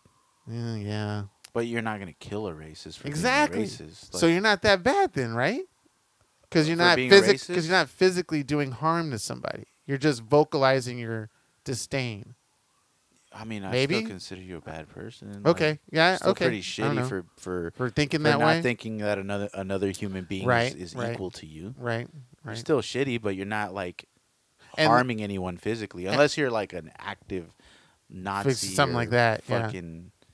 But you know there are. It's just funny how. But then again, if you're that extreme of a rape of a racist, then you probably are gonna do something bad. You're probably you're killing somebody, so then you deserve to die. But if you're not and you're just vocalizing, then you're just a shitty person for being a racist. Yes, but you don't deserve to die for being a shitty person. Okay, that's where I'm going for. Yeah, you don't have to die for being a shitty person. You don't deserve. So all the racists out there who listen to our podcast. Just let you know. They wouldn't listen to this podcast. They're racist. How do you know? They're not. They could be racist against Asians. They're not. And we're not Asian. Okay, here's the thing. It's funny when we. If you're racist towards one, you're racist towards all of us. I'm just saying. I agree to a lot of stuff that will backlash to this, but racism heavily, at least for the United States, is a lot of white people, but the classification of races, there are a lot of other races out there who are super racist and just as racist as a lot of white people here in other countries. Yeah. However, when we say racist, usually the white man comes to mind. And as the ambassador to the white nation, I just want to make sure that there's other people out there just like us of all nationalities and colors and creeds. You know how many times people think I'm white when they listen to the show? Really? Yeah.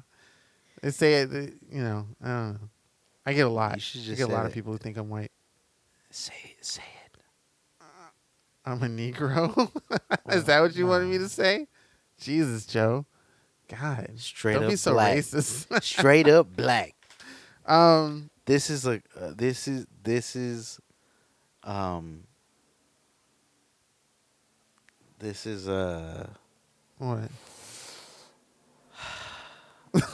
What? Just because I said the N word? No. This is a very progressive podcast. Well, I just wanted to make sure it was we got something out there that it doesn't come close to what we did last week or on Sunday, but I think it was pretty good. No, well, it's great, but you know the fun, the humor, the lighthearted stuff. You know, wasn't as much, but you know, it's just us. You know, we can dish out some good topics too, which I think we did. Yeah, for sure. Yeah, I sometimes I have to play the bad guy so we can get this back and forth going. I agree with you most of the time. I didn't think you were the bad guy. Well, I'm trying to be. I'm not doing a good job, man. Damn it! Fuck you and your. Remember, I can't be nasty and racist to you. It's kind of hard. I'm your protector. Oh, remember? Shit. That's right. You're my bodyguard. And yeah. Oh God. We'll always love you.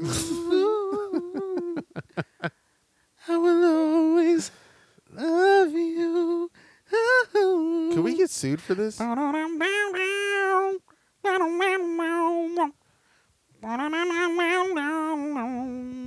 my God. I'm having my own guitar solo. You are. Oh my God. Well, I will always love you. Oh God. You really just let me do that. I did. Well, I'm going. Well, I mean, we're towards the end of our show. Surprisingly, we're at, you know, almost an hour 40. So yeah. We don't have to do a guarantee. We'll hit 2 hours for sure after we do our soapboxes, but because mine's going to be a lengthy one. I have a lot to talk about. Well, no, I don't. Ladies and gentlemen, it appears we have come to the soapbox portion of our podcast. For those of you who are unaware, the soapbox portion is where each speaker gets a moment to speak for as long as they want about anything. Whether it's shouting someone out, promoting something, venting, or just straight up, you know, whatever. Usually if we have a guest, we'll let them go first, but since we don't, and this is the episode Redukes. Part 2. Andrew called it the El Dorado one in reference to Uncharted. Oh, yeah. Yeah. So since we don't have a guest, Keenan will take the floor, and then I'll close it out. Yeah, yeah. Keenan, this is your soapbox. Usa out. So thank you for listening. Thank you for interacting with us on Instagram and sending us messages and stuff like that about the show. Tell your friends, tell your family, tell that guy who's talking nasty to you I forgot where it was that Joe was talking about. If you're going to get beat up by 4 kids at a concert, tell them about the podcast. Thank you all. Thank you, Joe, again for letting me come through impromptu to your house, to your balcony, and being comfortable with my dick size. So I like that. Thank you. My soapbox is, so I want to give an explanation to the beginning of this show as to why I want to bring up about expectations and expecting things from people. So there's I don't know if they listen to the show. I doubt it. But I'm trying to do more broadcasting or promotion of our show and other people's podcasts. So I have another podcast that I'm going to try and hook up with and get our name on that, because they have a large audience too out in San Diego called Grown Folks Business. I talked to them in the beginning when we started this podcast, and we were going to do something back and forth, but we never did. So now I'm getting back into it about having our name out there on other people's shows. But this most recent one is not a hate rant or vent. It's just, it's not, I don't know what you want to call it, because I'm just letting it out. I'm not talking trash on them. But the other show recently that we called out for Dick Talks and Mimosas, I went through this process where I know one of the creators of the show. I asked them about, you know, what to do to get our names on there, because they had a really large audience for their listeners, and they said to just, you know, no, donate or contribute or be a subscriber or something like that. I was like, okay, I'll pitch in something, and I re-listened to their first episode. At the end of the episode, they said, "Oh, just buy us some wine or something like that, and we'll call you out on the show." So I was like, "Sweet."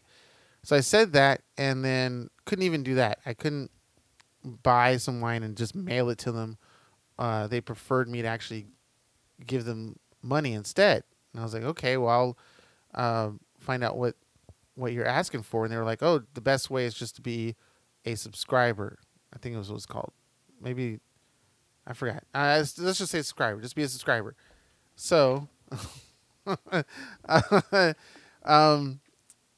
I became a subscriber, and I did it under our podcast name because I didn't want it to be personal. So I sent them that info, and I was expecting to be called out on the show. And here's where I was thinking. I was expecting, big in quotations, that our show was going to be called out in the show. And I listened to the show, and they called out like 2 other people, actual people, who I guess subscribed to, and there was nothing from that. And I felt a little butthurt, and I was in a weird mood when I met up with Joe, and I was telling him about it. And I was like, man, I really expected our show to be brought out, especially when I gave them money and we talked about it. Now I was going to send them like, you know, a gift basket or something. I don't know how people do it, but I did it before they recorded, and I didn't get a promise or a guarantee. It's not a contract, but I don't know. I got a little poo-pooed in the tutu. So I felt weird, and I wanted to make sure I just expressed it to Joe, and I'm now doing it now on the show, on our podcast, just to explain why that whole stuff came up in the beginning of the show. So I'm not fully upset. I just don't know what to do, if I should really call out at them and be like, hey, this is what we agreed upon or promised. But even then, I don't want to rock the boat or do anything nasty. I don't want to come off as a pushy person. This is my first time doing this with other podcasts, and I thought it'd be a lot smoother since I know this person, but I just didn't know what to do to get us on a call out on the show without having to be like what Joe experienced through his in the entertainment industry of nasty people being rude and expecting stuff from you. So that's my soapbox. I kept that under 30 minutes, right? Did you? I don't know. Joe fell asleep, but that's fine. He can fall asleep. I just wanted to slap him awake. Great job, Keenan. Great. Fuck you. Great. Whatever. Great little thing we have 12 minutes left anyway for you to do a 2-hour mark. You can do it. No, I'm not going to give you 12 minutes. We don't have to go 2 hours. I'm gonna reiterate what I had said in the original episode 93. Vote. Oh, get out there. Get out there and fucking vote. I'm not saying that Joe Biden and Kamala Harris are the ideal candidates because they're shitty people. They are. They're shitty people. Like they're shitty people, but they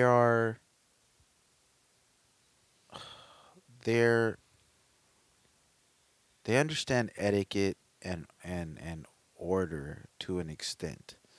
Right now, we're being run by an administration, and now since I am reiterating what I said in the original episode, now I have even more fuel because of what's happened over the weekend and this week alone.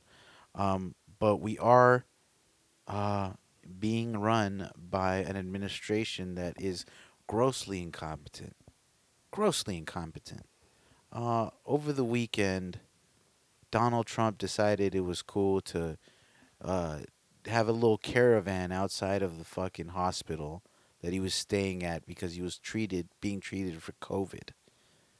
The fucking president who said COVID wasn't a big deal got COVID, and he spread it to dozens of people.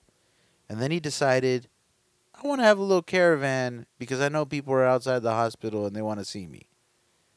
So he had Secret Service get in the car with him. So now those Secret Service agents are quarantined because Trump just wanted to get out there. And medical staff had to deal with this man, a man who doesn't believe that we deserve universal health care, but he just got the best care in the world, paid for by the taxpayers. This man is a fucking idiot. And the enablers that he's had in his administration, I'm sorry, but they deserve to get COVID just as much as he does. And I don't wish death on people, but I don't think anybody's going to be sad if a lot of these people die. I mean, of course, their relatives will, their family members will. But a large chunk of the American people are you know, not going to be sad. And a great example of the effect this this president has had. A great example of this, and the irony of all this is a former governor of New Jersey, Chris Christie. This guy was running for president when Trump was running for president, and he would talk so much shit about Trump, and Trump would drag him through the mud. And when Chris Christie realized that he was not going to become president, he folded and he kind of gave it up to Trump and put Trump on a pedestal and has kind of like been eating off of the palm of Trump's hand for this whole time because of what? What does he expect he's going to get from a man who doesn't give a fuck about human beings? He's going to get COVID. That's what the fuck he's going to get. So now if Chris Christie dies, he's going to be remembered as the man who gave in to Donald Trump and eventually gave his life for Donald Trump. And what will Trump do? He probably won't give a fuck. He'll probably think he was weak because he died. Is there an expectation that Donald Trump is going to die from COVID? Maybe not, because he's had the best medical help in the world.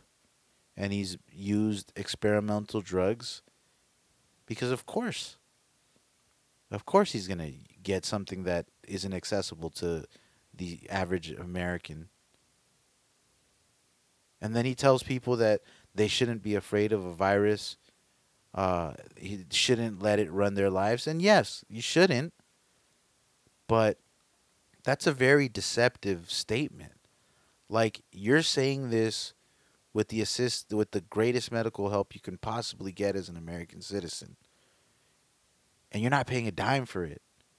Are you telling the people, your citizens, that you're going to provide that same assistance to them that you received? No. I was reading something earlier today, an article on, I don't know, some news outlet that stated that the help that Donald Trump got over the weekend for an average American would have cost them $100,000. The average American does not have $1,000 to burn. They don't. And I very much doubt it that this administration is going to provide this same service to all Americans, especially the ones who are sick right now. And for him to say some shit like that when hundreds of thousands of Americans have already died is a fucking blow to the families of the surviving families of these people. Like, how irresponsible are you that even your administration, several members of your administration have also gotten sick, and you still don't even give a fuck, and you're saying that you still want to do your tour, your campaign tour, and you still want to do all these things, and not even being remotely on the surface concerned for your own people. How are your people supposed to feel? Do you think they're going to get that same medical treatment that you got? Absolutely not. So that should, for anyone who survives, anybody from his administration who survives this shit, that should be a wake-up call to you, because you're not going to get the same treatment as Donald Trump got. And he doesn't give a fuck if he probably doesn't give a fuck if you survive. Or even if you die.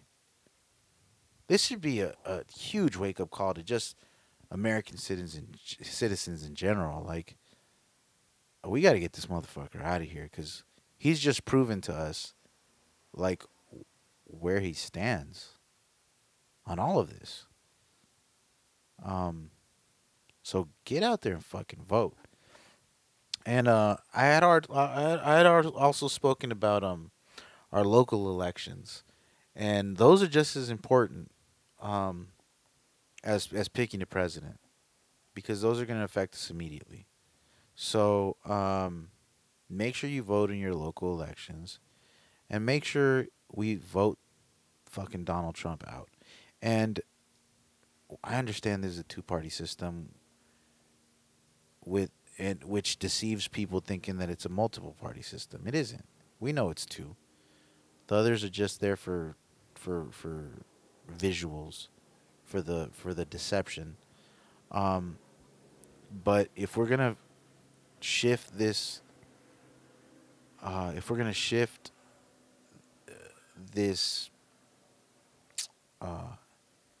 our future towards something a little more balanced and progressive, I'm not saying that things are going to be greatly better with a Biden-Harris ticket, but I think they'll be a little more balanced out. And I think that we will be able to go back to some semblance of glory, and we won't be as much of an embarrassment as we have been these last 4 years. And that's kind of important because we can't be the butt of every joke, especially if you're a proud American. I consider myself a proud American. I'm proud to be a U.S. citizen. And I'd like to think that we can go back to being compassionate and caring and citizens of the world, because right now we're not. And that sucks because we're human beings. And right now, this administration that's running us, they're monsters. They're lizard people. QAnon. And that's all I got, Keen. That's all I got, man. Wow, it's a good 12 minutes long. No, it wasn't. Yeah, we are. Like we're almost there. Oh, shit. That's funny. We're so close. So fucking close. I just had to go there. I'm sorry. That's all right. I mean, but I would have to question, and we'll save this for our next episode, but it's like, when were we ever those kind of people? We never were citizens of the world. As United States citizens. Like, we were never... We've always been the butt of the joke for other nations, especially Europe. But I'd like to think that we at least gave the perception that we were understanding and compassionate towards the rest of the world, even if it wasn't the whole world. Right, right. Okay. At least a good portion of it. At least there was allies. Like, yeah, yeah. Right now, nobody respects us. Period. No. We'll save it for the next episode. All right. I don't know. We don't have to. We started lame. We might as well finish lame. Has been episode 93 of the None of Our Business podcast. We are your hosts, Keenan and Joe. We're motherfucking dope. I'm glad we were able to do this. And I'll catch you in a couple of weeks. I don't know. Maybe I'll call in. We would like to have you and Akshay on the 18th possibly. Oh, that's right. Okay. So I'll be calling in. But Keenan's going to be running. We have guest hosts next week. Marina Brockway and Deech Chung. Mm-hmm. Everybody's favorite Korean. Deech number 5th episode or like 6. Yeah, man. They're guest hosts. He's doing it. You know, they got it. Yeah.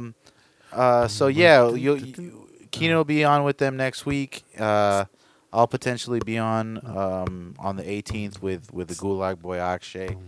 And then I should be back in a couple weeks. Until then, Keenan's got the show going. And you motherfuckers, fuck with us. Motherfuckers, share our shit. Retweet us. Repost us and let everybody know we motherfucking best, and that song crap.